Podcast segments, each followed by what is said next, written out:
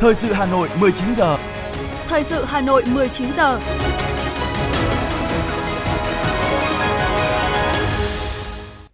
Kính chào quý vị và các bạn, bây giờ là chương trình thời sự của Đài Phát thanh Truyền hình Hà Nội. Chương trình tối nay 12 tháng 6 năm 2022 có những nội dung chính sau đây. Tăng lương tối thiểu vùng cho người lao động từ ngày 1 tháng 7 năm 2022. Tuần làm việc cuối cùng của kỳ họp thứ 3 Quốc hội khóa 15. Ngày mai xăng tăng giá lên mức chưa từng có, 32.000 đồng trên 1 lít. Gần 110.000 sĩ tử Hà Nội chuẩn bị bước vào kỳ thi cạnh tranh cao nhất. Phần tin thế giới có những thông tin sau đây. Nga chính thức rút khỏi Công ước châu Âu về nhân quyền. Tây Ban Nha nắng nóng với nhiệt độ cao kỷ lục trong vòng 20 năm. Và sau đây là nội dung chi tiết của chương trình. Thưa quý vị và các bạn, sáng nay tại Trung tâm Hội nghị tỉnh Bắc Giang, thành phố Bắc Giang, Thủ tướng Chính phủ Phạm Minh Chính đã gặp gỡ và đối thoại với 350 công nhân lao động, đại diện cho hàng triệu công nhân trên cả nước. Ngoài mong muốn sớm tăng lương tối thiểu vùng, từ ngày 1 tháng 7 năm 2022, công nhân lao động quan tâm nhiều nhất là vấn đề nhà ở, tín dụng và chính sách bảo hiểm xã hội. Chương trình được kết nối trực tuyến với 63 điểm cầu của 63 tỉnh thành trên cả nước. Điểm cầu Hà Nội cùng tham dự với các công nhân có đồng chí Nguyễn Thị Tuyến, Ủy viên Trung ương Đảng, Phó Bí thư Thường trực Thành ủy. Để chuẩn bị cho chương trình, Tổng Liên đoàn Lao động Việt Nam đã chỉ đạo các cấp công đoàn, các cơ quan báo chí công đoàn mở diễn đàn, tổ chức nghiên cứu, nắm bắt, tổng hợp kiến nghị, ý tưởng, đề xuất của công nhân lao động với Đảng, Nhà nước và nhận được gần 10.000 câu hỏi, kiến nghị của công nhân lao động, tập trung vào 10 nhóm vấn đề. Trước khi các công nhân nêu ý kiến, đề xuất, Thủ tướng Phạm Minh Chính đã thông báo tin vui tới toàn thể công nhân là sáng nay Chính phủ vừa ban hành Nghị định 38, quy định mức lương tối thiểu vùng tăng thêm 6%. Đây cũng là một trong những kiến nghị được công nhân nhiều tỉnh thành đề xuất nhất. Cuộc đối thoại đã diễn ra theo tinh thần chỉ đạo của người đứng đầu Chính phủ là đi thẳng vào vấn đề, chỉ rõ vướng ở đâu, trách nhiệm của ai để có hướng giải quyết rốt ráo. Nhiều câu hỏi kiến nghị đã được công nhân các tỉnh thành như Bắc Giang, Nghệ An, Hà Nội, thành phố Hồ Chí Minh và Vĩnh Phúc nêu lên. Liên quan đến việc cần tạo điều kiện cho nhiều chủ thể xây dựng nhà ở để cho thuê và bán cho công nhân, nhưng hiện cơ chế chính sách chưa thông thoáng, việc hỗ trợ cho công nhân hay chăm sóc sức khỏe, khám chữa bệnh, tăng cường hệ thống y tế cơ sở. Thủ tướng đã trực tiếp trả lời và chỉ đạo Bộ trưởng Bộ Lao động Thương binh và Xã hội Đào Ngọc Dung, Thứ trưởng Bộ Xây dựng Nguyễn Văn Sinh, Chủ tịch Tổng Liên đoàn Lao động Việt Nam Nguyễn Đình Khang có phần trả lời cho người lao động. Chương trình được tổ chức theo mong muốn của Thủ tướng Chính phủ để lắng nghe và giải quyết được những vấn đề mà công nhân lao động quan tâm, bức xúc nhất. Thủ tướng cũng mong muốn thông qua chương trình có dịp gặp gỡ, cảm ơn nỗ lực của công nhân, tổ chức công đoàn trong 2 năm qua chịu tác động nghiêm trọng của dịch COVID-19, đồng thời truyền thông điệp để công nhân lao động cả nước tiếp tục cùng chung tay trong giai đoạn phục hồi và phát triển kinh tế. Phó Thủ tướng Thường trực Phạm Bình Minh vừa ký nghị định quy định về mức lương tối thiểu đối với người lao động làm việc theo hợp đồng lao động. Nghị định này quy định mức lương tối thiểu tháng và mức lương tối thiểu giờ áp dụng đối với người lao động làm việc theo hợp đồng lao động. Đối tượng áp dụng bao gồm người lao động làm việc theo hợp đồng lao động theo quy định của Bộ luật Lao động, người sử dụng lao động theo quy định của Bộ luật Lao động bao gồm doanh nghiệp theo quy định của Luật Doanh nghiệp, cơ quan tổ chức, hợp tác xã, hộ gia đình, cá nhân có thuê mướn sử dụng người lao động làm việc cho mình theo thỏa thuận. Các cơ quan tổ chức cá nhân khác có liên quan đến việc thực hiện mức lương tối thiểu quy định tại nghị định này. Về mức lương tối thiểu tháng, nghị định quy định các mức lương tối thiểu tháng theo 4 vùng. Vùng 1 tăng 260.000 đồng từ 4.420.000 đồng trên một tháng lên 4.680.000 đồng trên một tháng. Vùng 2 tăng 240.000 đồng từ 3.920.000 đồng trên một tháng lên 4.160.000 đồng trên một tháng. Vùng 3 tăng 210.000 đồng từ 3.430.000 đồng trên một tháng lên 3.640.000 đồng trên một tháng. Vùng 4 tăng 180.000 đồng từ 3.070.000 đồng trên một tháng lên 3.250.000 đồng trên một tháng. Mức lương tối thiểu nêu trên tăng bình quân 6%, tương ứng tăng từ 180.000 đồng đến 260.000 đồng so với mức lương tối thiểu hiện hành. Về mức lương tối thiểu giờ, nghị định cũng quy định các mức lương tối thiểu giờ theo 4 vùng. Vùng 1 là 22.500 đồng trên một giờ, vùng 2 là 20.000 đồng trên một giờ, vùng 3 là 17.500 đồng trên một giờ, vùng 4 là 15.600 đồng trên một giờ. Việc áp dụng địa bàn vùng được xác định theo nơi hoạt động của người sử dụng lao động. Nghị định trên có hiệu lực từ ngày 1 tháng 7 năm 2022. Thưa quý vị và các bạn, trong tuần làm việc cuối cùng của kỳ họp thứ 3, từ ngày 13 đến ngày 16 tháng 6, Quốc hội sẽ dành đa phần thời gian để thảo luận và cho ý kiến về các dự án Luật khám bệnh chữa bệnh sửa đổi, Luật thanh tra sửa đổi, Luật thực hiện dân chủ ở cơ sở, Luật phòng chống bạo lực gia đình sửa đổi, Luật dầu khí sửa đổi, Luật sửa đổi bổ sung một số điều của Luật tần số vô tuyến điện. Các đại biểu sẽ biểu quyết nhiều dự án luật và một số nghị quyết của Quốc hội. Các dự án luật sẽ được biểu quyết bao gồm Luật Cảnh sát cơ động, Luật Điện ảnh sửa đổi, Luật thi đua khen thưởng sửa đổi, Luật sửa đổi bổ sung một số điều của Luật sở hữu trí tuệ, Luật kinh doanh bảo hiểm sửa đổi. Một số dự thảo nghị quyết được biểu quyết gồm Nghị quyết về chương trình xây dựng luật pháp lệnh năm 2023, điều chỉnh chương trình xây dựng luật pháp lệnh năm 2022, Nghị quyết về việc thành lập đoàn giám sát chuyên đề của Quốc hội năm 2023, Nghị quyết về phê chuẩn quyết toán ngân sách nhà nước năm 2020, Nghị quyết về thí điểm mô hình tổ chức hoạt động lao động hướng nghiệp dạy nghề cho phạm nhân ngoài trại giam, Nghị quyết về thí điểm một số cơ chế chính sách đặc thù phát triển tỉnh Khánh Hòa, Nghị quyết về chủ trương đầu tư dự án đường vành đai 4 vùng thủ đô Hà Nội. Thưa quý vị và các bạn, Quốc hội vừa hoàn thành tuần làm việc thứ 3 của kỳ họp thứ 3 Quốc hội khóa 15. So với 2 tuần làm việc trước đó, tuần làm việc này của Quốc hội đặc biệt thu hút sự chú ý theo dõi của cử tri và nhân dân cả nước với phiên chất vấn và trả lời chất vấn cùng nhiều nội dung quan trọng khác, tổng hợp của phóng viên Lưu Hương.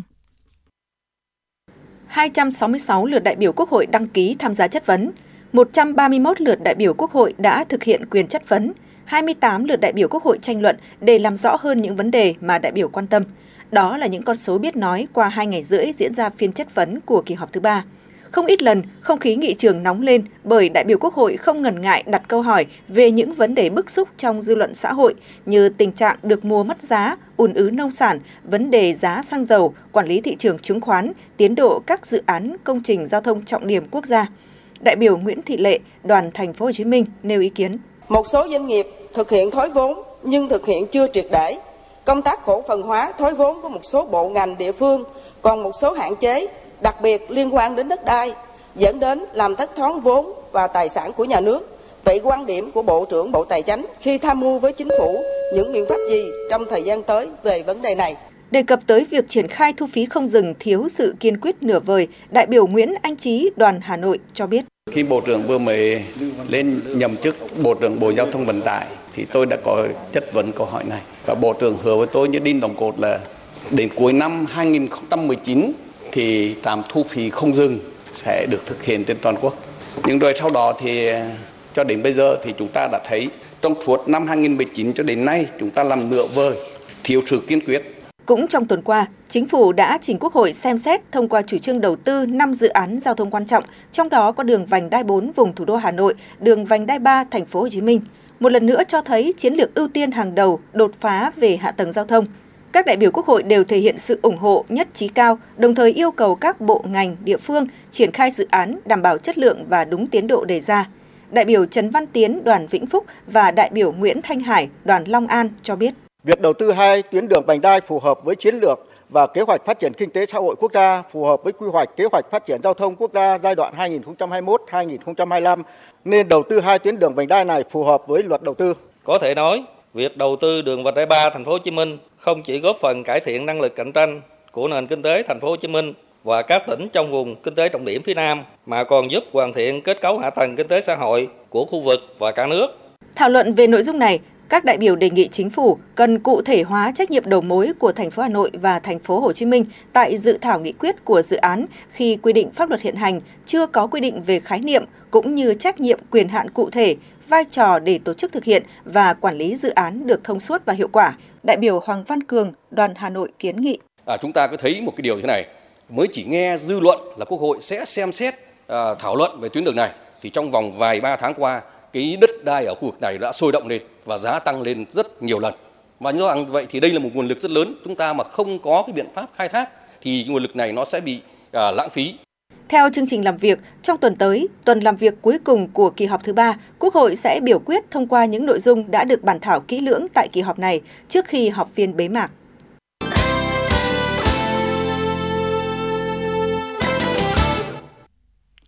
Sau đây là một số thông tin kinh tế đáng chú ý. Ngày hôm nay tại Phú Yên, Ban Kinh tế Trung ương chủ trì và phối hợp cùng với Bộ Tài nguyên và Môi trường và Tỉnh ủy Phú Yên tổ chức Diễn đàn Phát triển bền vững Kinh tế biển Việt Nam năm 2022. Phát biểu chỉ đạo tại diễn đàn, Ủy viên Bộ Chính trị, Trưởng Ban Kinh tế Trung ương Trần Tuấn Anh nhấn mạnh, trong tiến trình bảo vệ, xây dựng và phát triển đất nước, Đảng và Nhà nước ta luôn đặc biệt coi trọng vai trò của biển. Theo đó, các chủ trương chính sách lớn về biển và phát triển bền vững kinh tế biển đã được Trung ương xem xét, ban hành để thống nhất tổ chức triển khai thực hiện. Trong quá trình thảo luận, tham luận và phát biểu ý kiến đóng góp, Trưởng Ban Kinh tế Trung ương Trần Tuấn Anh đề nghị cần tập trung đánh giá và làm rõ việc tuyên truyền, quán triệt, ban hành các chương trình, kế hoạch về thực hiện nghị quyết, việc thể chế hóa các chủ trương của Đảng trong nghị quyết, đánh giá và làm rõ kết quả thực hiện các mục tiêu về các chỉ tiêu tổng hợp về kinh tế biển, khoa học, công nghệ, phát triển nguồn nhân lực biển, bảo vệ môi trường, ứng phó với biến đổi khí hậu, nước biển dâng. Bên cạnh đó, đánh giá những kết quả đạt được, những hạn chế yếu kém và nguyên nhân trong việc thực hiện nhiệm vụ, giải pháp phát triển các ngành kinh tế biển, trong đó có 6 ngành kinh tế biển chủ đạo là du lịch và du lịch biển, kinh tế hàng hải, khai thác dầu khí và các tài nguyên khoáng sản của biển, nuôi trồng khai thác thủy hải sản, công nghiệp ven biển, năng lượng tái tạo và các ngành kinh tế mới. Hiệp định Đối tác Kinh tế Toàn diện khu vực RCEP chính thức có hiệu lực từ đầu năm 2022. Với sự tham gia của 15 quốc gia trong khu vực châu Á-Thái Bình Dương, RCEP tạo ra khu vực thương mại tự do lớn nhất thế giới, chiếm khoảng 30% GDP toàn cầu và 30% dân số thế giới, mở ra thị trường xuất khẩu rộng lớn cho hàng hóa Việt Nam. Theo Bộ Công Thương, xuất khẩu thủy sản của Việt Nam sang các nước thành viên RCEP chiếm trên 63% thị phần, đặc biệt là các thị trường lớn như Nhật Bản, Hàn Quốc, Trung Quốc. Dù vậy, theo các chuyên gia, việc thực thi RCEP làm gia tăng sức ép cạnh tranh do các nền kinh tế trong khối có nhiều điểm tương đồng, trong khi chất lượng và hàm lượng giá trị gia tăng của nhiều mặt hàng xuất khẩu Việt Nam còn khiêm tốn, giá thành cao, chưa được nhận diện tốt về thương hiệu. Do vậy, việc hạ giá thành sản phẩm, nâng cao chất lượng, đáp ứng các tiêu chuẩn của thị trường là đòi hỏi bức thiết để xuất khẩu bền vững vào thị trường khối RCEP. Theo báo cáo của Kho Bạc Nhà nước, dự toán chi thường xuyên năm 2022 là trên 1.000 tỷ đồng, không bao gồm chi trả nợ, viện trợ, chi bổ sung quỹ dự trữ tài chính, dự phòng. Tính đến ngày 31 tháng 5 năm 2022, hệ thống Kho Bạc Nhà nước đã kiểm soát chi là 356.000 tỷ đồng, bằng 32,1% dự toán. So với cùng kỳ năm 2021, cao hơn 7.700 tỷ đồng về giá trị, song giảm 0,7% về tỷ lệ so với dự toán. Về chi đầu tư, lũy kế thanh toán vốn đầu tư công kế hoạch năm 2022 từ đầu năm đến hết tháng 5 năm 2022 đạt 116.000 tỷ đồng, bằng 22,5%. Kế hoạch năm 2022 của Quốc hội, Thủ tướng Chính phủ giao cao hơn so với cùng kỳ năm 2021. Trong đó, vốn trong nước thanh toán 113.000 tỷ đồng, bằng 23,5% kế hoạch năm 2022 của Quốc hội và Thủ tướng Chính phủ giao. Về huy động vốn cho ngân sách và đầu tư phát triển, tính đến hết tháng 5 năm 2022, tổng khối lượng trái phiếu chính phủ được Kho Bạc Nhà nước đấu thầu qua Sở Giao dịch Chứng khoán Hà Nội là trên 53.000 tỷ đồng, bằng 13,5% kế hoạch về phát hành trái phiếu năm 2022. Kỳ hạn phát hành bình quân là hơn 15 năm, với lãi suất phát hành bình quân là 2,42% một năm. Ngày mai, Liên Bộ Tài chính Công Thương sẽ điều chỉnh giá xăng dầu trong nước. Lãnh đạo một số doanh nghiệp đầu mối kinh doanh xăng dầu tại Hà Nội cho biết, do giá xăng dầu thế giới tăng cao nên giá bán lẻ xăng dầu trong nước có thể sẽ tiếp tục được điều chỉnh tăng trong kỳ điều hành này. Theo tính toán, giá xăng trong nước cập nhật đến ngày 9 tháng 6 thấp hơn giá xăng thế giới từ 700 đến 1.000 đồng trên 1 lít, giá dầu trong nước thấp hơn giá dầu thế giới từ 1.500 đồng đến 2.000 đồng trên 1 lít. Do đó, tại kỳ điều hành ngày mai, nếu cơ quan quản lý không trích quỹ bình ổn giá xăng dầu, mỗi lít xăng trong nước có thể tăng thêm khoảng từ 700 đến 1.000 đồng trên 1 lít. Theo đó, giá xăng RON 95 có thể vượt 32.000 đồng trên 1 lít, còn giá dầu diesel trong kỳ điều chỉnh ngày 13 tháng 6 sẽ tăng mạnh trên dưới 2.000 đồng trên 1 lít. Nếu đúng như dự báo, giá xăng trong nước sẽ có lần tăng thứ 6 liên tiếp. Giá vàng thế giới và trong nước cũng đã có một tuần nhiều biến động với nỗi lo về lạm phát ám ảnh các nhà giao dịch. Các chuyên gia cũng lưu ý vàng vẫn có thể đảo ngược những mức tăng này và có xu hướng giảm trong trường hợp Cục Dự trữ Liên bang tăng mạnh lãi suất. Ghi nhận tại thị trường Hà Nội đóng cửa phiên giao dịch vào cuối tuần hôm nay, giá vàng SJC được công ty trách nhiệm hữu hạn một thành viên vàng bạc đá quý Sài Gòn niêm yết ở mức 68,75 đến 69,67 triệu đồng một lượng theo chiều mua vào bán ra, không đổi so với chốt phiên hôm trước. Trước đó, giá vàng trong nước đã liên tục giảm trong hai phiên sáng đầu tuần và ngày 6, 7 tháng 6, bật tăng trở lại vào giữa tuần vào ngày 8 tháng 6 và giảm trở lại vào hai phiên tiếp theo, 9 và 10 tháng 6, trước khi chững lại vào dịp cuối tuần. Với diễn biến như thế này thì giá vàng giữ nguyên giá trị trong cả tuần.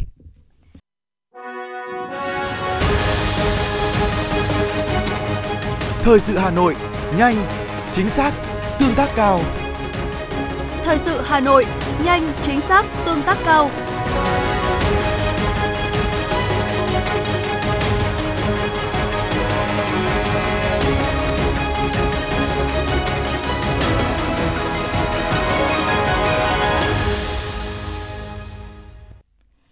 quý vị và các bạn, Ủy ban Nhân dân thành phố Hà Nội cho biết, các công trình có xu hướng xanh là những dự án ưu tiên thúc đẩy xây dựng nhằm tăng chỉ tiêu cây xanh trên địa bàn thành phố. Nếu thời điểm năm 2015, trên địa bàn thành phố Hà Nội chưa có công trình nào được cấp chứng chỉ công trình xanh, thì trong giai đoạn năm 2015 đến 2020, xu hướng xây dựng các công trình, dự án xanh được quan tâm triển khai. Nhiều chủ đầu tư dự án văn phòng, nhà ở, khu đô thị, chung cư cao tầng, biệt thự, công trình xã hội, trường học, bệnh viện phát triển theo xu hướng xanh nhằm đảm bảo sự thân thiện với môi trường, mang lại cảm giác an toàn cho người sử dụng và đạt được nhiều lợi ích về kinh tế, xã hội. Trong giai đoạn 2015 đến 2020, trên địa bàn thành phố có 10 công trình xây dựng nghiệm thu được cấp chứng chỉ công trình xanh, trong đó riêng năm 2019 có 4 công trình. Tính trên bình diện cả nước, đến nay đã có 127 dự án công trình được cấp chứng nhận công trình xanh. Ngoài ra có 182 dự án đang triển khai theo mô hình công trình xanh.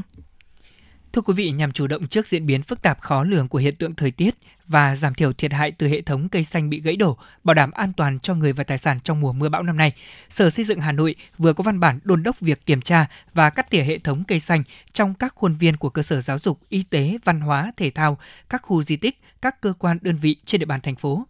Theo đó, Sở Xây dựng đề nghị Ủy ban nhân dân các quận, huyện, thị xã chỉ đạo các phòng ban chuyên môn, đơn vị được giao quản lý, duy tu, duy trì theo phân cấp, phối hợp với các cơ quan đơn vị, trường học, bệnh viện, khu di tích, khu văn hóa thể thao trên địa bàn để kiểm tra và đánh giá tình trạng cây bóng mát, cây cổ thụ lâu năm, có phương án cắt tỉa kịp thời.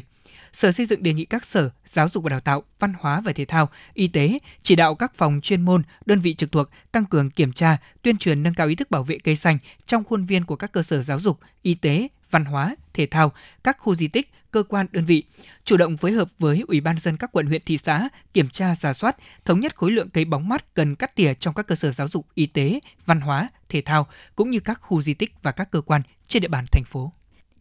Thưa quý vị và các bạn, chỉ còn một tuần nữa, gần 110.000 học sinh Hà Nội chính thức bước vào kỳ thi tuyển sinh lớp 10 Trung học phổ thông công lập năm học 2022-2023. Kỳ thi được đánh giá mang tính cạnh tranh cao hơn cả kỳ thi tuyển sinh đại học. Theo thống kê của Sở Giáo dục và Đào tạo Hà Nội, toàn thành phố có gần 107.000 thí sinh đăng ký dự thi. Để chuẩn bị, Ban chỉ đạo thi và tuyển sinh năm học 2022-2023 thành phố Hà Nội đã ban hành kế hoạch tổ chức kỳ thi, trong đó phân công nhiệm vụ cụ thể cho từng sở ngành, Ủy ban nhân dân quận, huyện, thị xã. Toàn thành phố dự kiến thành lập 210 điểm thi với 4.550 phòng thi. Ngoài ra còn chuẩn bị thêm 60 điểm thi dự phòng với khoảng 420 phòng nhằm chủ động ứng phó với diễn biến phức tạp của dịch COVID-19 và các tình huống phát sinh. 17.000 cán bộ, giáo viên, nhân viên được điều động, trong đó có 14.000 giáo viên làm nhiệm vụ coi thi, số còn lại tham gia phục vụ, bảo vệ điểm thi. Theo lịch tuyển sinh, từ ngày 9 đến ngày 13 tháng 6, thí sinh nhận phiếu báo thi vào lớp 10 Trung học phổ thông năm học 2022-2023. Ngay sau khi nhận phiếu báo thi, thí sinh cần kiểm tra tính hợp lệ của phiếu, có dán ảnh, đóng dấu giáp lai và lưu ý về điểm thi để đến đúng ngày và giờ quy định. Cha mẹ học sinh cũng có thể đưa con đi tiền trạm để nắm rõ thời gian di chuyển đến điểm thi, chủ động phương án xử lý nếu có tình huống phát sinh, cố gắng không để đến muộn giờ thi. Nếu thí sinh đến chậm quá 15 phút, sau khi có hiệu lệnh tính giờ làm bài, sẽ không được dự thi buổi thi đó. Sáng nay, tại Di tích Quốc gia đặc biệt Đình Chèm, quận Bắc Từ Liêm đã tổ chức khai hội truyền thống Đình Chèm năm 2022, di sản văn hóa phi vật thể quốc gia với nhiều nghi thức truyền thống độc đáo. Hội Đình Chèm được tổ chức trong 3 ngày, từ ngày 14 đến 16 tháng 5 âm lịch hàng năm, để tri ân công đức của Đức Thánh Lý Ông Trọng, vị anh tài có đức có công dẹp giặc cứu nước. Tương truyền thì đây là ngày Đức Thánh Chèm khao quân. Lễ hội diễn ra trong không gian của Đình Chèm, chùa làng, bến ngự với các nghi lễ đặc trưng như là lễ rước nước trên sông Hồng, lễ rước văn, phát tấu, lễ yên vị, lễ mộc dục, tắm tượng thánh, lễ phóng sinh, cầu cho quốc thái dân an, mưa thuận gió hòa. Đến với lễ hội Đình Chèm, du khách thập phương còn được tham gia nhiều trò chơi dân gian như là thi nấu chè kho, thi đấu tổ tôm, cờ người, thi bơi. Được tổ chức sau 2 năm gián đoạn bởi dịch bệnh COVID-19, lễ hội Đình Chèm năm 2022 góp phần khơi dậy niềm tự hào dân tộc, giáo dục truyền thống lịch sử và văn hóa một cách sinh động, thiết thực, nhất là đối với thế hệ trẻ, quảng bá nét đẹp giá trị văn hóa truyền thống đến với du khách thập phương.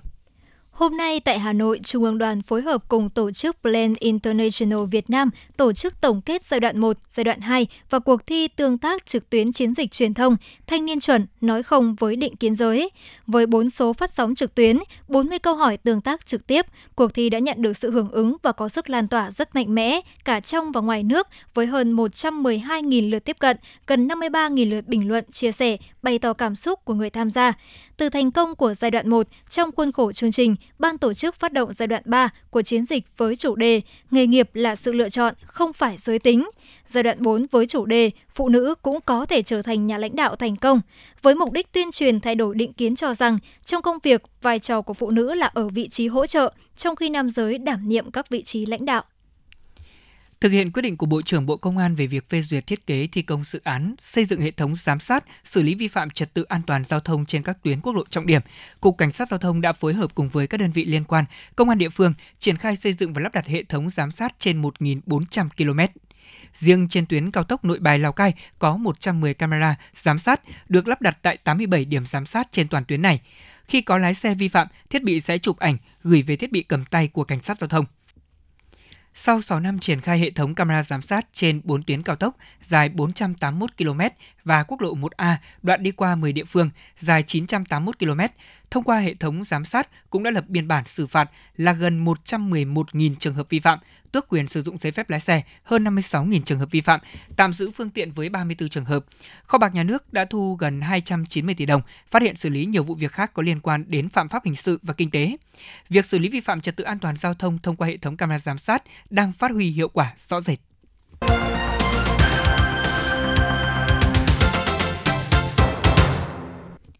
Xin chuyển sang những thông tin thế giới. Thưa quý vị và các bạn, ngày hôm qua, Tổng thống Vladimir Putin đã ký thông qua luật về việc không thi hành các quyết định của Công ước châu Âu về nhân quyền ECHR ở Nga. Theo đó, các quyết định của ECHR được thông qua sau ngày 15 tháng 3 năm 2022. Thời điểm Nga nộp đơn xin rút khỏi Hội đồng châu Âu sẽ không được thực hiện, trong khi việc thanh toán bồi thường theo các quyết định của ECHR sẽ chỉ được thực hiện bằng đồng rúp và chỉ cho các tài khoản trong các ngân hàng của Nga.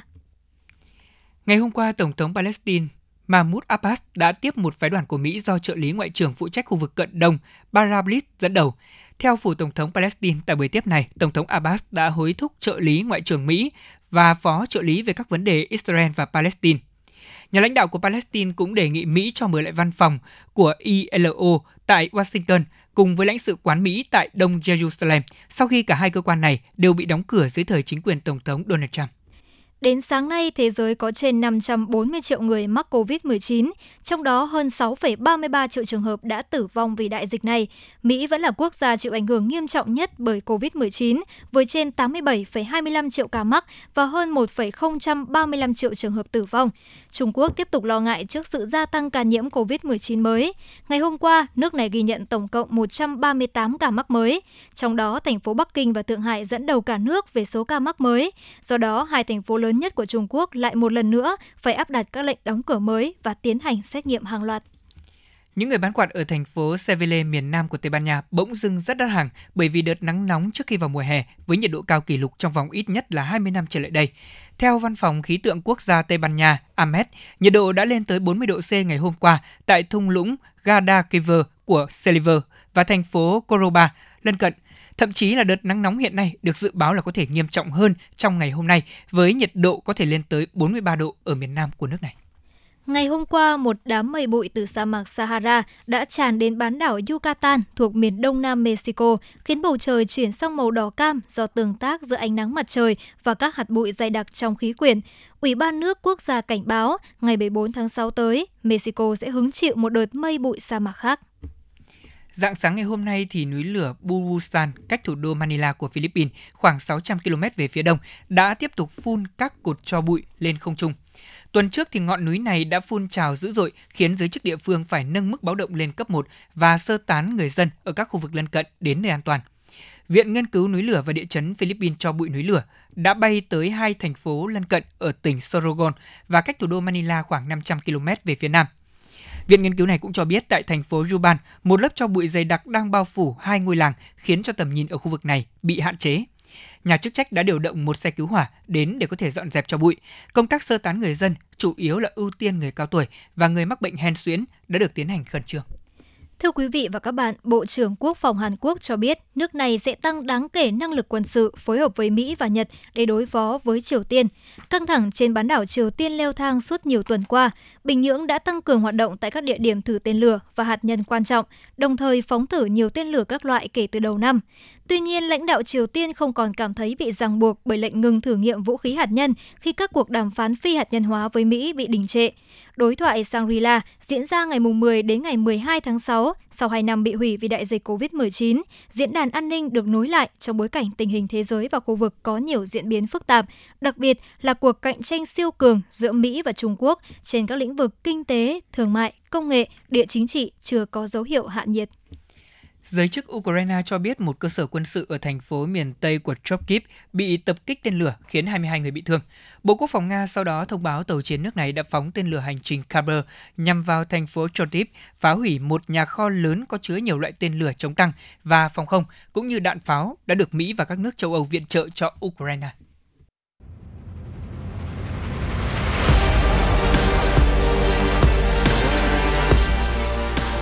Bản tin thể thao. Vào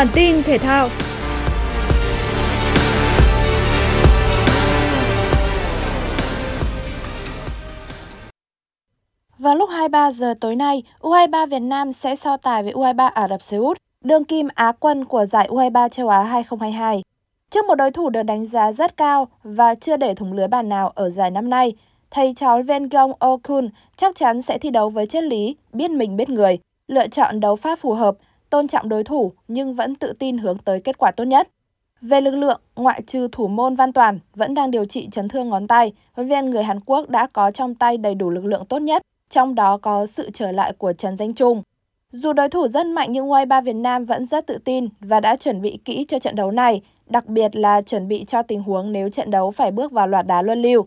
Đội tuyển U23 Việt Nam sẽ ra sân trong trang phục đỏ truyền thống. Tại trận tứ kết giải U23 châu Á 2022, U23 Australia được đánh giá cao hơn và không mất nhiều thời gian để tạo ra thế trận ép sân trước U23 Turkmenistan. Tuy nhiên, lối chơi phòng ngự số đông giúp đội bóng áo xanh cầm hòa Australia không đều trong hiệp 1. Bước ngoặt của trận đấu đến từ pha phản lưới nhà của trung vệ Orat Ozavod ở phút 74. 1-0 là kết quả chung cuộc của trận đấu.